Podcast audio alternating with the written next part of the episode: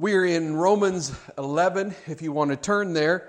Uh, l- let me just give you, while you're turning there, give, me a l- give you a little preview of some of the questions we're going to deal with. Uh, the first question actually comes right out of verse 1. We'll read it in a moment, but Paul basically asks Is God then going to cast away his people? And the, the people are the people of Israel, the Jewish people. And the question is Has God cast them away? Are, are they rejected? Does does God still have a, a pleasant future for Israel in, in, some national sense? That's, that's the question. And, and, and in light of anti Semitism, this is really important. In, in, in light of the persecution of, of the Jewish people throughout history, this is a really important question for us to answer. In, really, in light of some of the nutty stuff that you hear said even today, uh, sometimes in the name of Jesus, sometimes, trying to, sometimes even trying to use the Bible to justify it, it's really important to know God's future plan for Israel. But it also has implications in light of God's promises for us because uh, you think about it, if God, if God could cast off Israel, then how do we know that He won't just cast me off? So, so it speaks a lot to us. There's an element uh, there where his faithfulness to Israel is, serves as an encouragement to us in regard to his faithfulness to us because if he's going to be faithful to Israel, then we can also rest assured he'll be faithful to us. And so uh, we're going to talk a little bit about that. We're also going to learn there's a lesson here about running with endurance, about, about living with a sense of endurance and a sense of patience in the challenges that we face. So, so we're going to pick it up in verse 1 of chapter 11. And Paul writes this He says, I say then, has God rejected his people? And, and my first my first thought when I read that is what is meant by reject? There, there's no question that he's referring to the Jews here when he references his people. Israel is in question here. However, what does he mean when he uses the word reject? And I think the, the context is this. You know, he's, are, the, are the Jewish people utterly lost? Is it over for the Jewish people? And if you're a Jew and you have these promises and you think that God is going to uh, uh, take care of you, you think that God is with you, He's going to do wonderful things in your future, is all of that over with? Is God just done with the Jewish people? And we, now we see in Romans 9 through Romans 10 how, how all of these events have been prophesied that the Messiah would come and that he would not be received by many uh, of Israel and that he would end up going to the Gentiles and they would receive him. So the next, next natural question is so what's up with Israel then? Is it over for them? And, and, and the truth is, Paul, Paul's answer is actually even implied in the question because he, he, he doesn't say, has God cast away Israel? He doesn't say, has God rejected Israel? He says, the question he phrases, the way he phrases the question is, has God cast away his people? And so the answer is, is implied right in the question, isn't it? The Israelites are his people. Do you, do you think he'd cast away his people that, that he chose, that he called, that, that he brought up out of Egypt, to, to whom he made all these promises. Because it was all God. Israel did not choose God, God chose Israel. And, and so Paul answers his own question in verse 1. He says, I say then, has God rejected his people? God forbid. That's what it says in the modern English version, and some translations may say it a little differently. Uh, it may say something like, certainly not. That's actually technically closer uh, because the original Greek doesn't really say God forbid, uh, but, but the phrase that's used is just a really strong way of saying no in the Greek. And, and so the, translate, the translators have sort of tried to help us understand the, the strength of the no. Uh, so, so it's, it's, like Paul saying, no way, no, no, no, no, no, no, no. You know, it's an absolute denial of that. It's a very emphatic, strong denial. No way has God cast away his people. And then what Paul does is he gives us an example as, as proof of this. So he's like, let, let me give you a piece of evidence that God has not cast away Israel. Verse 1, we'll read the whole verse now. It says, I say then, has God rejected his people? God forbid. For I also am an Israelite, a descendant of Abraham, of the tribe of Benjamin. Paul is saying God cannot have cast off his people because I'm an Israelite myself. He, he, I mean, he wasn't a convert to Judaism, right? I mean, he, he was a Jew. He was a, blood of Abraham, tribe of Benjamin Israelite. That's who he, who he was. And so, so he's saying, hello, has God cast away his people? Can't be true because I am one of his people. And, and, so, you know, to anyone who thinks that God has cast off Israel, that, he, that he's done with them, the, the question I have to ask them is do you, then, do you then love Paul but hate Jews? Because there are some people in the world like that. There are, I'm sure there aren't any, any of those people in this room, but there are some people in the world that are very anti Semitic. They're very much against the Jewish people, and they try to use Jesus as a reason for this, even saying, well, they crucified Jesus or whatever. And, I, and I'm like, are, are, are you aware that Jesus is a Jew? Are you aware of that? He's Yeshua, the, the Messiah. Are you aware of this? Jesus is Jewish. Paul is Jewish. Are, are you aware that the books that you're reading to try to establish a justification for your hatred of the Jewish people, they were all written by Jews? And, listen, it was not only Jesus and it was not only Paul, but all of the first believers of, uh, of the church were, were Jewish. Almost all uh, of those that believed in Jesus were Jewish. If you read the book of Acts, and you pay attention to the Jewish Gentile issues, which I highly recommend, um, then you start to notice something. In the book of Acts, about 3,000 people got saved at the very first preaching of the gospel on the day of Pentecost. And do you know who those people were? They were Jews. That's who they were. If God has cast off his people, how is it that the first huge reception of the gospel message was amongst Jews? And it wasn't just for that one single event. For years, in the, in the early church, the gospel initially went out almost entirely to only Jewish people. And the, the only Gentiles who seemed to receive the gospel early on were Gentiles who had been Jewish converts. So they were Gentiles that were living underneath the law. They had converted to Judaism, and those are the ones who responded to the gospel. And if, if you read the book of Acts, there, there is no significant group of Gentile believers that aren't following Jewish beliefs and customs until you get to chapter 10. And, and in Acts chapter 10, we have the story of Peter and Cornelius. And really, even with Cornelius, it says that he was a God fearing man, which means that, that he, he uh, was. Uh, was, it was the next step would be embracing Judaism. But Peter, in Acts chapter 10, he's at, at Simon the, the, the tanner's house and, and he, he's up on the roof and, and God shows him a, a vision, if you remember the story, a vision of a blanket descending uh, from uh, out of heaven. And, and on this blanket, uh, there are all these different animals, and including unclean animals. And God speaks to Peter and, and says, Peter, get up, kill, and eat. And Peter's response is, Lord, far be it from me. I've never eaten anything unclean, and I see a pig on there. I'm not going to do it. That's kind of what his response was. And this vision in conversation with God happens three different times. And, and as Peter is pondering this vision, some visitors come to the door and, and, and they're like, we've come for, we've come for Peter.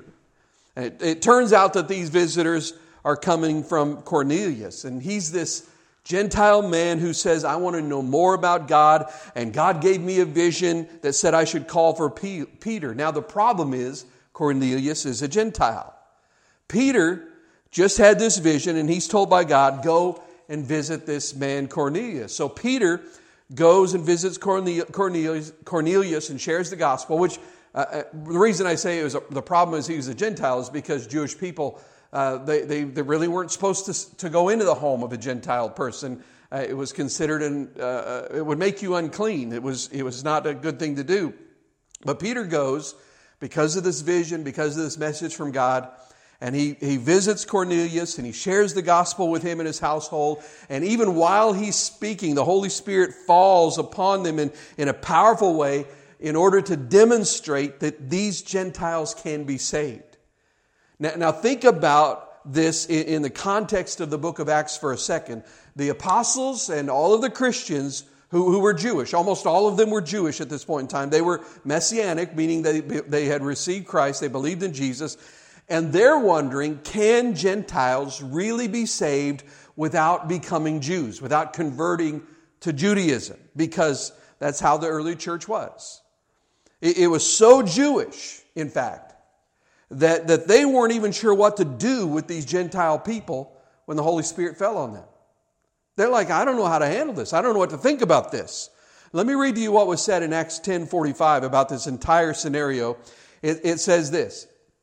All the believers of the circumcision, so they're, they're Jewish. That's what the circumcision is. All the believers of the circumcision had come, who had come with Peter were astonished. So the Holy Spirit falls. These Jewish people are listening to Peter preach. The Holy Spirit falls and, and they are uh, they're, they're, literally filled with the Spirit, begin to speak in other tongues. This this powerful moment, and, and they're astonished because he, and he, this is what blew them away. The gift of the Holy Spirit had been poured out even on the Gentiles. So they're thinking, whoa, Gentiles can get saved without becoming Jewish? And, and so for, for those who are thinking God has cast off Israel and the Jews, my question is then when did that happen? Because, because it certainly had not happened during the first century of the church. It certainly had not happened in the, in the day, in the, what has been reported in the book of Acts. There is no indication anywhere in the Bible that God ever cast off the Jews and said, I'm done with them. There's no hope for them. If you're going to say that the Jewish rejection of Messiah means that they are completely cast off, then how is it that through the first 10 chapters of the book of Acts, they're not even thinking about Gentiles for the most part because it is so Jewish? That just wouldn't make any sense. And this goes on, this pattern of, of mostly Jews responding goes on literally for years. I mean, Peter, he was the apostle to the Jews. And then Paul, who was saved later, years later, and sent by God years later, he's the apostle to the Gentiles. So the gospel, we see this pattern. In fact, Acts 1 8, we read the, the verse, Acts 1 8, it really serves as an outline of the spread of the gospel. It, it talks about going out the, uh, to, the, to Jerusalem and Judea and Samaria and to the uttermost parts of the earth. And if you, if you read the book of Acts as though you were tracing the spread of the gospel, you'll see how it goes from Jewish to Gentile over a period of time and how God, He sort of had to train the early church about how open the gospel message really is. And, and, and you know, sometimes he, he has to train us, doesn't he? Anybody here ever been trained by God? Let me see. Yeah. Sometimes He has to train us about how open God's love and, and His message of grace is for everyone because, you know what? Let, let's be real. We're a lot like the Israelites because we can get a little proud, we can get a little exclusive sometimes. You know what I'm talking about? You know, I don't need to worry about that person over there. We see somebody say, can, God can save them? Are you kidding me? Really? Are you sure? No, God has not cast off his people. And, and Paul's argument, as I said, is I, I'm a Jew. Hello. If he's cast away the Jews, then why am I here? How, how am I a Christian? Well, let's look at verse 2. God has not rejected his people whom he foreknew. So this is the foreknowing of God. The, and basically, the, in, in light of the argument, what Paul is saying here, he's saying God knew Israel and because he knew Israel, he knew all of, the, of Israel's future issues. Now, this is a great application for us too. That when God, uh, when He saved you, eh, eh, He didn't save you, you know, and then later on when you do something really dumb and you sin, He's not like, whoa, I never saw that coming. You know, he's not shocked by that. But God knew Israel and he knew all of Israel's future issues even before he called them. Yet, in, in spite of that, he still promised them great things in the future. So, so those promises then are not undone by, by, what, by the, their rejection, this temporary rejection of, Jews, of Jesus, because God knew the, from the beginning all the issues that they would have. And so, and you know, this really speaks greatly to God's love and mercy and long suffering attitude towards people, towards Israel, uh, uh, but, but also towards me as well. I'm really grateful for that. Can I get an amen? You know, Pete, Peter asked Jesus, he said, How often should I forgive people when they sin against me? And Peter, you know, he tries to get real big and tries to impress Jesus because the teachers of his day, of his day said, they said, well, you have to forgive three times. If somebody sins against you, you got to forgive three times. And Peter, he's like, I, I just, you know, the, I'm just how I see it. Because just judging from Peter's personality, Peter's trying to impress Jesus. He's like, how many times should I forgive somebody, Jesus? Seven times? How's that? Hey, you're looking back at the disciples. Hey, did you hear that? I said seven times. You know, that's how I picture it in my mind.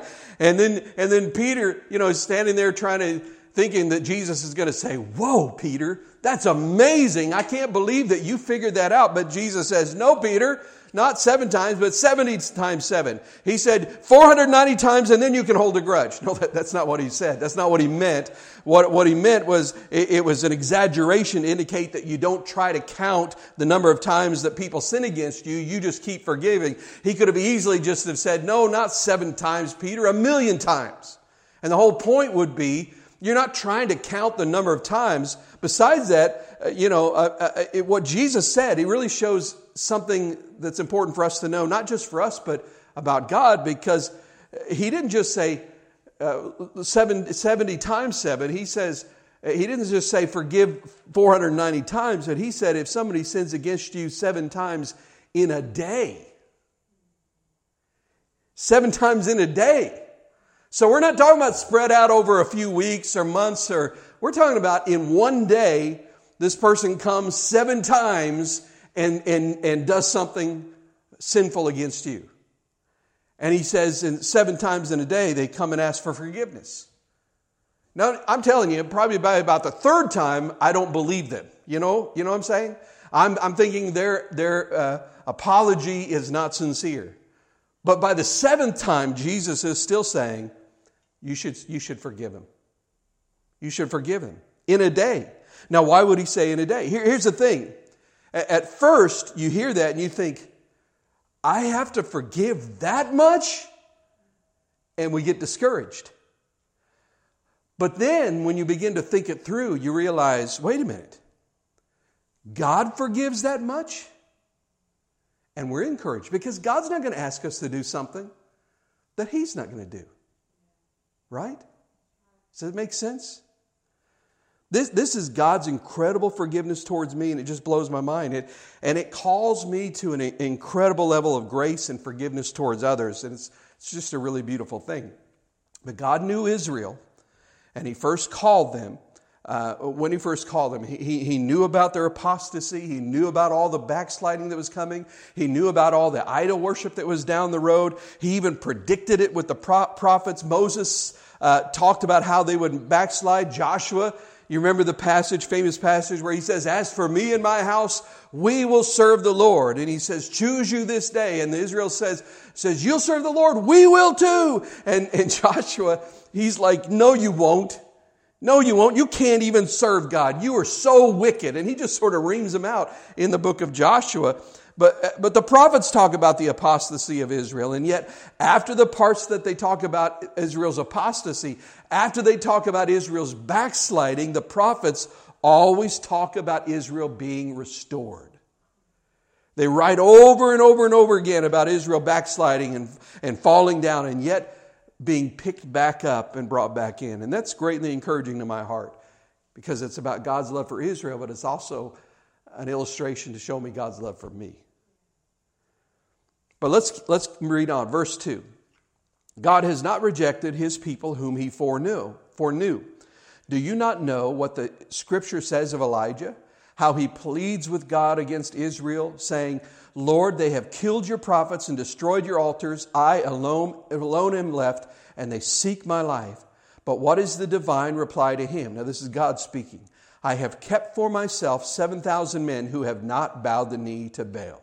Now, I want to read the passage from the Old Testament that he's quoting here. So, so turn back to 1 Kings 19 uh, so that we can sort of familiarize ourselves. I think we're familiar, but I want to remind, uh, I want us to remind ourselves about the details because there's a lot of beautiful stuff here. But notice what it said here in, in Romans 12 2. It says that Elijah was pleading with God against Israel. So, so it's describing what Elijah's doing. He's saying, God, I want you to strike Israel. I want you to come against Israel, Lord. And, and he's asking God to deal with these people. Why? Because they have rejected God, they have rejected uh, him, they've rejected Elijah, and now they're trying to kill him. Now, so let's refresh our memory on this. 1 Kings 19.1 is where, where we're going to start, but, uh, but let me just set the scene for you because this takes place after the, the Mount Carmel uh, incident where Elijah has a showdown with the prophets of Baal. You know, it's like the Old West shootout, only, you know, with prayers, I guess. You know, I don't know. But, uh, but, but with all the false prophets of Baal and, and one prophet of God, Elijah. And he comes and says, Let's see which God is the true God. If Baal is real, then let him prove himself. And Elijah said, If God is real, then he will prove himself. So, and so they have the showdown, right? And so they, they build the altars and they're going to offer, the, uh, upon which they're going to offer the sacrifices. And they say, whichever God answers with fire, that God will be God. In other words, we're not going to light the fire. Uh, we didn't start the fire. They just started going through my head. so that, that was the prophets of Baal and Elijah singing that song. So they, anyway, they said, they said we, we, won't, we won't start the fire. The real God has to light the fire himself. So, so the prophets of Baal go first, and they, they stack up all the wood, and they prepare the, the sacrifice, and then they start chanting and doing all their prayer things. They start doing their weird rituals and they start cutting themselves, doing all these things they think they have to do to get their God's attention. And, and eventually, Elijah actually mocks them. You know, he, he literally says, and this comes out in some translations, but not in others, but literally, the literal translation, he says, at one point in time, he says, maybe your God's in the bathroom and can't hear you. He says, maybe your God's sitting on the toilet, that's why he can't answer. And, and he's, he's making fun of them. I mean, it's really interesting, isn't it? But, but, but I want you to realize that this, that's, for Elijah, this is not just like, this is not childish mockery. It's not, that's not what that's about because he has to put the foolishness of this idolatry on display in front of Israel. He has to help them see how foolish it really is. That's why he does the mocking. It's actually very important. You know, and we need, we need to know sometimes it's important to tear down false ideas, even though it might offend some people. How many of you think that maybe the people who worship Baal might have been a little offended what Elijah was doing? You know, but, but he had to break down the foolishness of the idea. Uh, for their sake, you need to break down this destructive idea. So Elijah does this. So the prophets of Baal, they go on for hours and hours and hours and hours, and nothing happens. Then Elijah's turn comes, and he is so bold in his faith and his trusting God's power, and not, not only believing that God could answer, but believing that God will answer. And, and he says to them, you all know the story, he says to them, dig a ditch around the sacrifice and add water. Lots of water.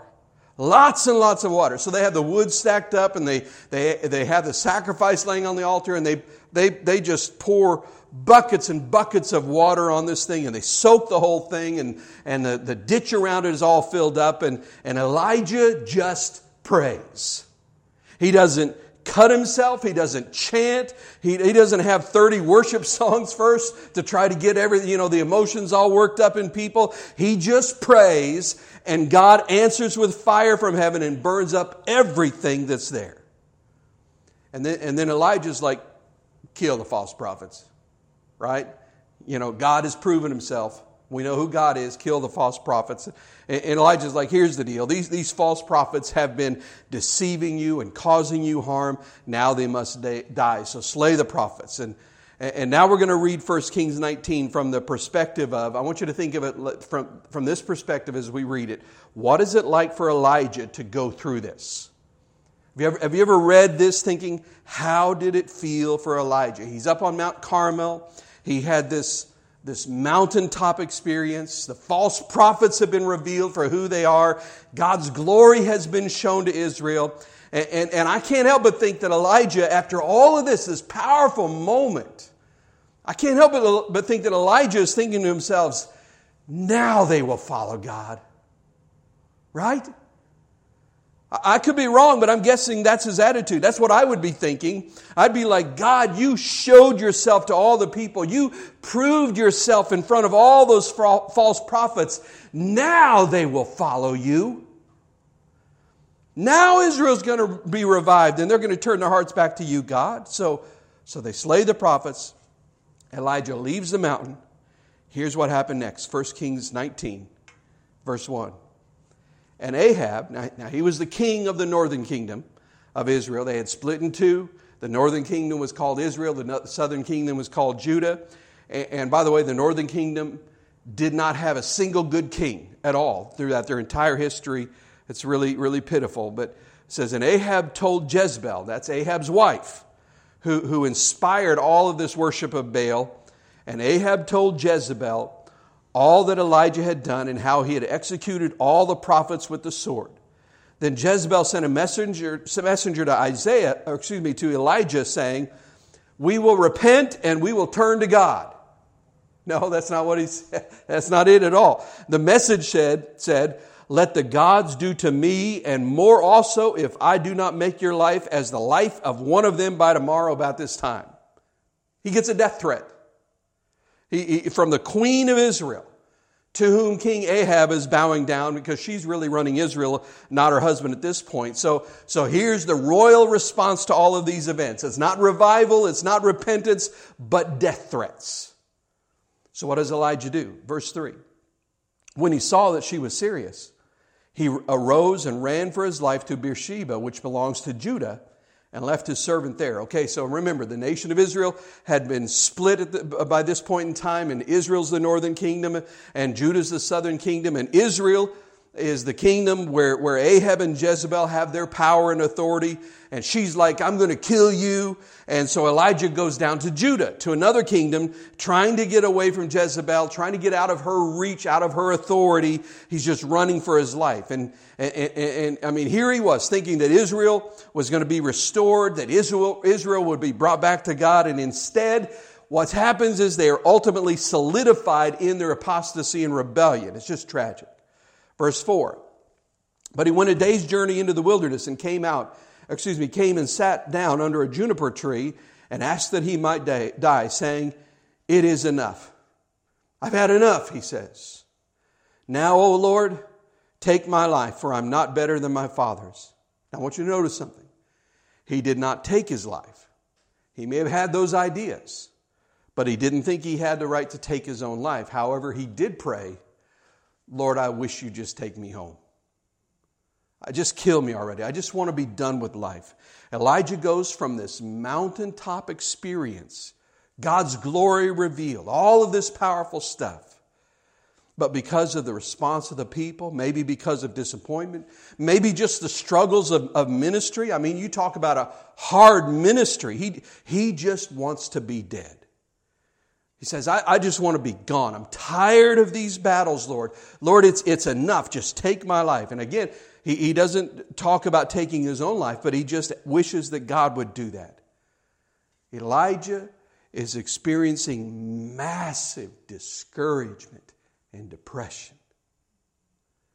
He, he says that he's no better than his fathers. And I, I think he's referring to the prophets who came before him, who, who prophesied to Israel and tried to get Israel to turn back to God, but they failed too. You know, I, I know Elijah, I, I, I, don't know, I bet, I imagine Elijah is a lot, a lot like uh, most of us is in the ministry. When we're young, we go into ministry and Elijah was probably like us. He's like, man, there'll be revival when I finish this thing. You know, I'm going to travel around and tell people a message that I have and Israel's going to come back to God. Nope. Nope. You know, the stress of a ministry where people don't respond is a heavy burden to bear. The stress is, is tremendous when you love people and you want to minister to them and you want to help them find God's will, but it just doesn't work out. There's, this creates great anguish in your heart. I've been there, I've seen that. So we read on in verse 5, it says, As he lay and slept under the juniper tree, an angel touched him and he said to him, Arise and eat. And he looked, and there was a cake baked on, the, on coals and a jar of water at his head. And he ate and drank and then lay down again. I mean, he's depressed. He's just sleeping all day. I don't want to get up. I, I don't want to do anything. And some angel comes along and says, Here's some food and water. And he eats it and he goes back to sleep. Sure seems to me like he's really battling depression here. Verse 7. The angel of the Lord came a second time and touched him and said, Arise and eat, because the journey is too great for you. What you have coming up is too great for you. Now, this may be, the, may be the key to this passage. What you have coming up is too great for you. You're not ready for it. You, you're not up to the task anymore at this point. You, you, you want to die. You want these bad things to happen to yourself. And then, then that attitude will turn towards Israel in a second. Verse 8. He arose and ate and drank and went in the strength of that food 40 days and 40 nights to Horeb, the mountain of God. He came to a cave and camped there, and the word of the Lord came to him, and he said to him, So, so God says to Elijah, Why are you here, Elijah? Can I tell you this, just as a side note? When God asks questions, it's not because he needs to find the answers. He asks questions to get us to find the answers, to show us something. He says, Why are you here, Elijah? Verse 10 And he said, I have been very zealous for the Lord, Lord of hosts, for the children of Israel have forsaken your covenant, thrown down your altars, and killed your prophets with the sword, and I alone, that's, that's important there. Alone, I alone am left, and they seek to take my life. He says, God, look at me. I love you. I've been serving you. i have been faithful to you. And that those people, they've rebelled against you. They've rebelled against your prophets and now they want to kill me. And I'm here alone. I'm alone. I'm like the only one left on earth that loves God. That's how, that's how Elijah felt. I'm the only faithful person around. Sometimes we feel that way. I'm the only faithful person around. Everybody else is just backslidden. They're all fake Christians. It's just me. That's how I felt. Verse 11. He said, now this is God speaking. He said, Go and stand on the mountain before the Lord. And behold, the Lord passed by, and a great and strong wind split the mountains and broke in pieces the rocks before the Lord, but the Lord was not in the wind. And after the wind, an earthquake came, but the Lord was not in the earthquake. And after the earthquake, a fire came, but the Lord was not in the fire. And after the fire, a still small voice. When Elijah heard it, he wrapped his face in his cloak and went out and stood in the entrance to the cave. And a voice came to him and said, Why are you here, Elijah? It's the same question that God asked before. Why are you here, Elijah? I can't help but think that God is shaking Elijah up, right? Why are you here, Elijah? And he cries about all of his problems. Then God sends winds and earthquakes and fire, and then a, a quiet, still, small voice, and he just gets his attention. And then he's like, Why are you here, Elijah? Verse 14, and he said, I have been very zealous for the Lord, Lord of hosts, because the children of Israel have forsaken your covenant, thrown down your altars, and killed your prophets with the sword, and I alone, alone am left, and they seek to take my life. It's exact, it's the very same five complaints that he previously mentioned. The Lord said to him, Now look at what happens to Elijah now. Go return on the road through the wilderness of Damascus, and when you arrive, anoint Hazael to be king over Aram and you shall anoint Jehu, the, king, the son of Nimshi, to be king over Israel. And you shall anoint Elisha, the son of Shaphat of Abel Meholah, to be prophet in your place. In your place. Says, He who escapes the sword of Hazael will be killed by Jehu, and he who escapes the sword of Jehu will be killed by Elisha. Now, here's what I think is happening. Right after all of this, Elijah gets taken up into heaven. We, we know that, and, and we look at that story and we think it's a glorious thing, rightfully so, because it is a glorious thing, but what caused it is sad.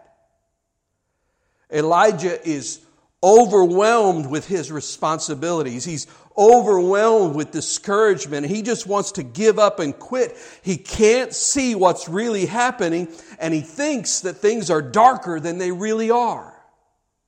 So he says to God, I just want out. There's no hope. I'm angry. I'm upset. I wish you would just deal with those people. Just take me home, God. And God says, anoint your replacement. You're, you're done. You have these few tasks to do, and then you're done. Anoint your replacement. And Elisha is Elijah's replacement. So God says, Go do these last tasks, and your ministry is over. And that just kind of makes me go, Whoa. Then God tells Elijah the truth of the situation that he just can't see. Verse 18 Still, I have preserved 7,000 men in Israel for myself, all of whose knees have not bowed to Baal and whose mouths have not kissed him. Elijah, there are 7,000 people just like you who love me in Israel, in the apostate northern kingdom, where you've been all over the place for years preaching and ministering. You may think that they're not there, but I'm telling you that they are there. Elijah goes and fulfills his task and he gets taken up. I mean, this is pretty intense stuff. You can go back to Romans 11. According to Romans 11, it says Elijah pleads with God against Israel. Lord, take them out. And the divine response was, guess what? You want me to say, off with their heads. And God could have said that, right? He could have judged Israel. He could have said, I'm done with you. He could have wiped them off uh, the face of the earth. How many times could God have, have had a reason to destroy Israel? Or, for, or me for that matter? Or you for that matter? How many times could that have happened? However, that's not his heart toward us, and that's not his heart towards Israel. Instead, what does God do? God mentions a remnant whom he has pre- preserved because God is working. Even in the midst of the greatest apostasy in the history of Israel, God is still working with people who are faithful to him. In the darkest times, there are still lights shining. I think Jeremiah went through some similar things. Turn to Jeremiah 12. Let's look at what God said to Jeremiah when he had a similar situation. Hopefully, it'll speak to uh, our hearts today because I think we need to hear this. And if, if you don't need to hear it now, I want you to write it down because you, you'll need to remember it later because it's just, it's just a matter of time until you face your own intense discouragement in life. It's just a matter of time. I'm not here to be a prophet of doom. I'm just telling you that's the way of, of life. That's the way it is living in a broken world when you're a child of God because the world is broken and you're trying to, like Elijah, trying to tell them the truth and they don't respond so many times. Or life is just hard and you face that intense disillusionment and discouragement and depression like, like Elijah. But Jeremiah chapter 12, beginning in verse 1, it says this Righteous are you, O Lord, that I plead with you. Indeed, let me talk with you about matters of justice. So he's real careful here at the beginning. He said, I'm going, to, I'm going to complain to you, God, but I'm acknowledging that you are righteous. I know I'm wrong, but let me tell you how I feel. It's, and so it's a very human moment. So God, you are righteous. I'm not at all, I'm not at all impugning your, your goodness, but just let me talk to you about this issue through which I'm going. Let me talk to you about justice, what is right, what is wrong. And so he just puts it out there. Let me talk with you about your judgments. He goes on and he says, Why does the way of the wicked prosper? Why are all those happy who deal very treacherously? You have planted them. Indeed, they have taken root. They grow. Indeed, they bring forth fruit. You are near in their mouth, but far from their mind. He's saying they're false believers and they say the name of God, but their lives are wicked. And, and you allow this, God. And, and he says it's almost as if you are blessing them. What's up, God? Verse 3 But you, O Lord, know me. You've seen me and tested my heart toward you pull them out like sheep for the slaughter and prepare them for the day of slaughter. Can you imagine praying like this today? You know, we're like, you know, can, can you imagine if you went to church on Sunday and you're, and, and you know, I'm up here in the pulpit as your pastor and I start praying, I start praying, God, this nation has turned its back on you. Just kill them all. We might make the news, I'm not sure. But, uh, but that's, that, that was, he was just telling God, this is how I feel. I'm so discouraged. I'm so disgusted by everything that's going on. Verse 4 How long shall the land mourn and the herbs of the field wither, for the, of every field wither, for the wickedness of those who dwell in it? The beasts and the birds have been snatched away because they said, He will not see our latter end. He, they're like, There'll be no real judgment for our sins. That's never going to happen. That's what, what he's saying, that, that the sinners are saying. And then in verse 5, here's God's response to Jeremiah, and it just blows me away. It's not what you'd expect. He doesn't even explain to Jeremiah everything that's going on. He just says this If you have run with the footmen and they have wearied you, then how can you contend with the horses? He says, Jeremiah, you, you think this is hard? Wait till you see what comes next. What? You, you think this is tough? You think the struggles and the battles you're going through now are hard? I'm telling you, there are greater trials coming your way, and you need to learn to deal with trials. That's intense. Jeremiah, you've been running a foot race with other footmen. Later, you'll be running against horses. If you can't handle this now, how will you handle the next trial, which is greater? How will you deal with the next thing that's coming your way, Jeremiah? I'm, I'm, he says, I'm calling you to a glorious purpose, but the glorious purpose is you reaching out to awaken people with God's truth and love, and it's not going to be that easy. Wow. Then he finishes the last part of that verse. He says, And if in the land of peace in which you trusted, you, they wearied you, then how will you do in the thicket of the Jordan? Same, same message. It's very picturesque language, but he's saying, You thought this was going to be easygoing, and you can't handle it. But I'm telling you, this is the easy part. What's coming next will be harder. Now, Jeremiah, though, actually does continue. His story is a tough story. His ministry is a tough ministry. His life is a hard life. You read the you read the story, there's a reason why Jeremiah is known as the weeping prophet. And he, it's that way until he goes to be with the Lord, but, but he went to a greater kingdom and an eternal glory, so it was more than worth it for him in the long run. But, but we learn something through Elijah and through Jeremiah. I think we, we learn that each of us will face intense discouragement at some point in life. Every one of us It's going to happen at some point or another. And sometimes, rather than answering our complaints, God's answer to us is, You need to trust me. I'm not going to fix the situation. You need to trust me. You need to buck up spiritually and put your faith and your trust in me because this is what you're here for.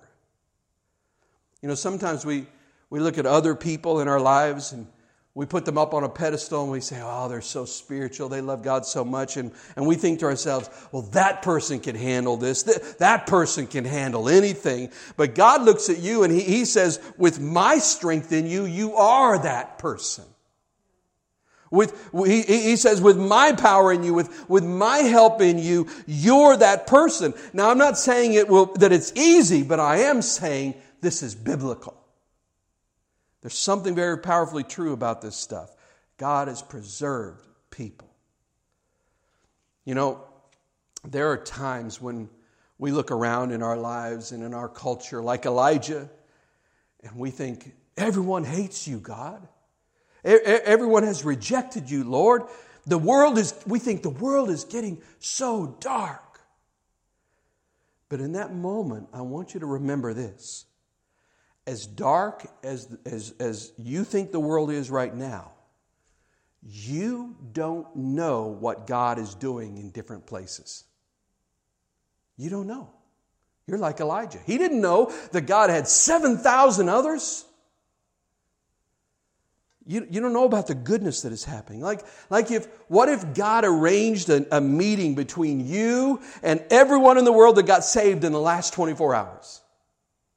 You know, all around the world, everybody that gave their life to Jesus in the last 24 hours, and you got to sit down with them and you got to see uh, all of these people that got saved. And, and God goes, Look at what I did in the last 24 hours and that you didn't even know about. But you were freaking out because you watched the news. We just don't know what God's doing. We're like Elijah we get so focused on the discouragement and we think, I'm alone. Nobody's ever gone through this. Nobody knows what it's like. But God is saying, Man, I'm at work in ways that you'll never see. There's 7,000, Elijah. And if you preserve those 7,000 who had not bowed to a false God during Israel's great apostasy, is not God working today? And I don't want to be foolishly optimistic and I don't want to be foolishly pessimistic as a believer. If, if God was, the truth is, if God was no longer doing anything in this world, the, the world would be over. God is at work. God is doing glorious things, but we sometimes don't see it, and because we don't see it, it discourages us. Things aren't as extreme as we think they are when we look at the negative sides of this world. You know, every generation thinks that things are worse than they've ever been before. Every generation says that. Everybody says, you know, every decade or two, uh, you know, it says the same thing. But maybe it's just that we're more aware of things as we get older or more alert to issues. But, you know, maybe things aren't necessarily worse than they were before. Because, you know, I'm thinking that in the days before the flood, things were probably even worse than they are now. If it, if it was so bad that God had to destroy all of humanity. So don't quit. Don't think it's over. Stay hopeful. Don't, don't be discouraged. If you are discouraged, take your complaint, complaint to the Lord and let His word guide and direct you in it. You know, I want, I want to learn the lesson from Elijah, and here's the lesson I want to learn. I don't want to be disqualified from what God might do through my life because I get too easily discouraged because I think things are darker than they really are, and because I let burden, things burden me in the wrong way.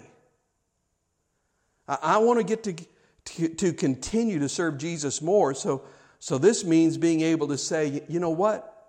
I need to not believe my own news reports that are running through my head about the reality that I think I see around me. And I need to trust that God is working whether I see it or not. Elijah never saw it. I think there's another lesson in there. It's a little almost on the opposite side of it. If, if 7,000 had not bowed their knee to a false God, which is, which is a good number of people, especially when you consider the size of the population of Israel back then, but that also means then a large number had bowed their knee and what, what we need to learn, uh, we, we learn this from the fact that a, that a minority of the Jews had accepted Christ and that a, but a majority had not. What we, we learn that, that we cannot determine truth by testing the winds uh, on the, uh, of the passing whims and decisions of humanity uh, and culture around us. We, we can't be like, oh, you know, the wind is blowing. Uh, many churches are now not teaching that homosexuality is a sin. Okay, I'm, I'm down with that because I don't want to be looked down, looked at as a bigot. I don't want to be seen as rude or cruel or whatever. Or we say, oh, the, the wind is blowing. Hell has become unpopular, so we're, we're no longer going to teach on that issue or, or judgment or wrath or Jesus being the only way or any of these other solid biblical truths. When, when the wind blows, I want to be one of the few that has not bowed the knee to those things. That's a good encouragement for us. We, we need to be willing to go against the flow, even when it's uncomfortable. Let's continue. We'll, we'll get a little further tonight. But verse 5, um, Paul takes the illustration of Elijah and applies it to his day. It says this So then, at this present moment, there is a remnant according to the election of grace. So he's tying it here. He's saying, that in Elijah's day, even though he didn't see it, there was a remnant. It was, there was a minority that were actually hearing from God and doing it right. They were getting it, they were, they were serving God. And he's applying to his day, and he's saying that the same things today. And that, they, that there is a remnant according to the election of grace, not, not because they deserve it, but because they are called by mercy and great grace and love. And there was a remnant of Jewish believers in Jesus at the time of Paul. Now, there are two messages here. The message to the Jew is to be mindful of the fact that the Hebrew Bible speaks of this remnant of faithful Israel. So, so they, they should not be saying, well, a lot of Jews don't accept Jesus, so I won't either. Rather, knowing the history of Israel, and knowing how very often it was only a small minority, it was the remnant that was actually faithful, they should be, be going, well, a lot of Jews didn't accept Jeremiah or Elijah or Isaiah or Ezekiel or any of those guys, so let me look at Jesus honestly and consider whether or not he is truly the Messiah. That's his point. The, the message to the Jew is a reminder that the faithful among Israel have been the remnant before. However, the message to the Gentiles is this don't discount the Jewish people. There was a remnant in Paul's time, and there's still a remnant today, although it's bigger today than it was in Paul's time. You know, as of a few years ago, the latest I, I could find, the estimates that I, that I read that, that were uh, that, that there are about 350,000 Messianic Jews, or Jews who believe in Jesus. Now, honestly, those numbers are very tough to come by because there are a lot of Jews who, who, who do believe in Jesus. They realize that they'll be ostracized at times by family members. So there, there's a lot of nervousness about how open to be with that sort of thing. So it's hard to really get accurate numbers.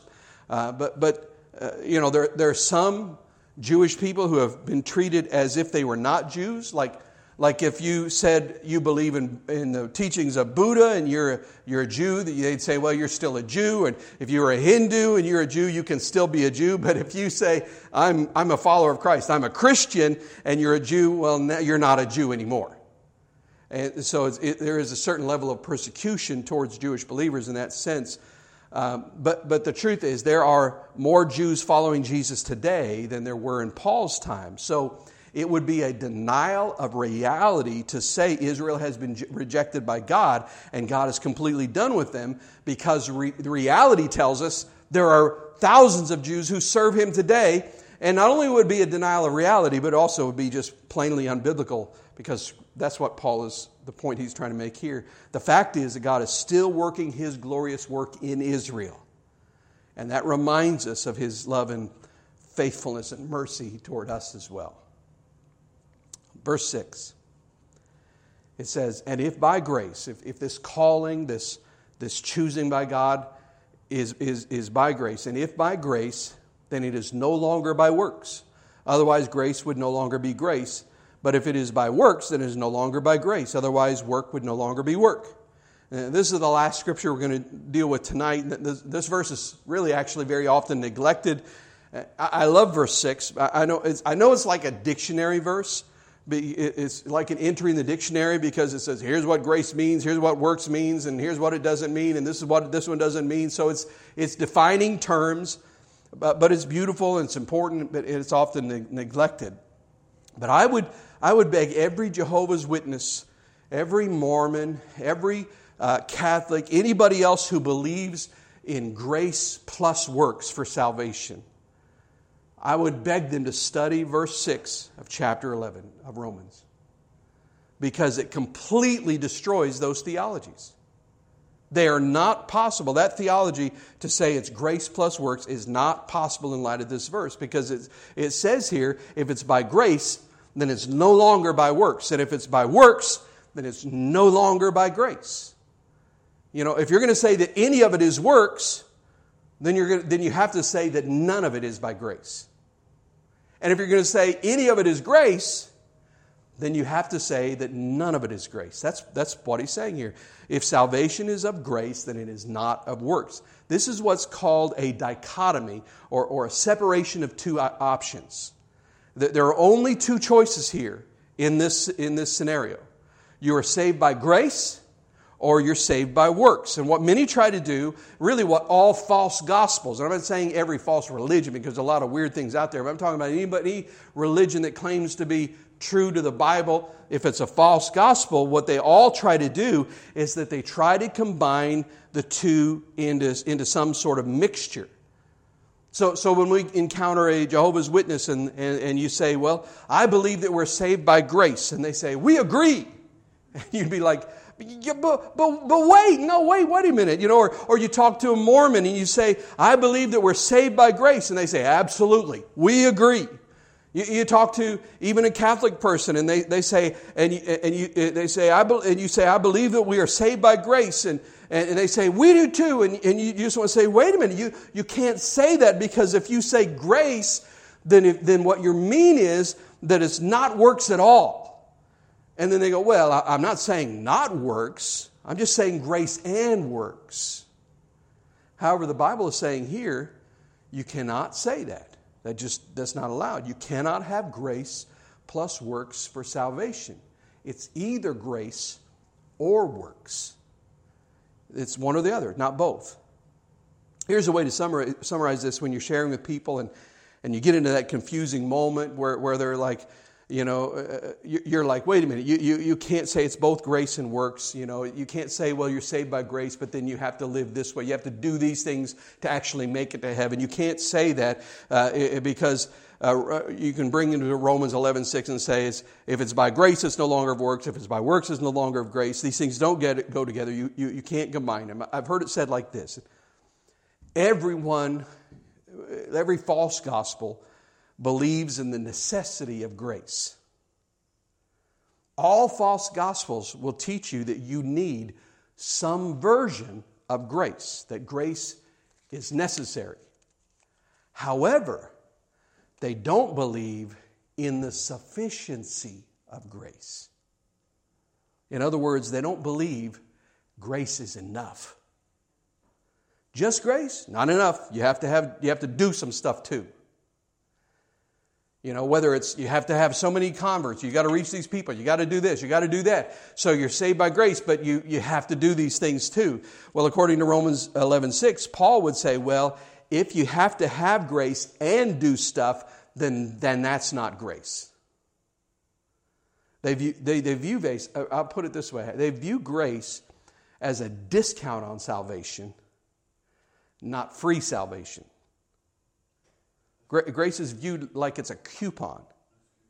Like, like oh, Jesus, I, I'm just going to bring all my good works to you, and I'm bringing them all to you, and it's not quite enough, but I got my coupon. You know, I've got my, so I'll, I'll have enough to buy salvation by the time I get my grace and my works together. I get a discount, I got grace, so here's my works, and now I'm saved. And that's ultimately what they're saying. However, grace is an utterly free gift of God. Utterly free.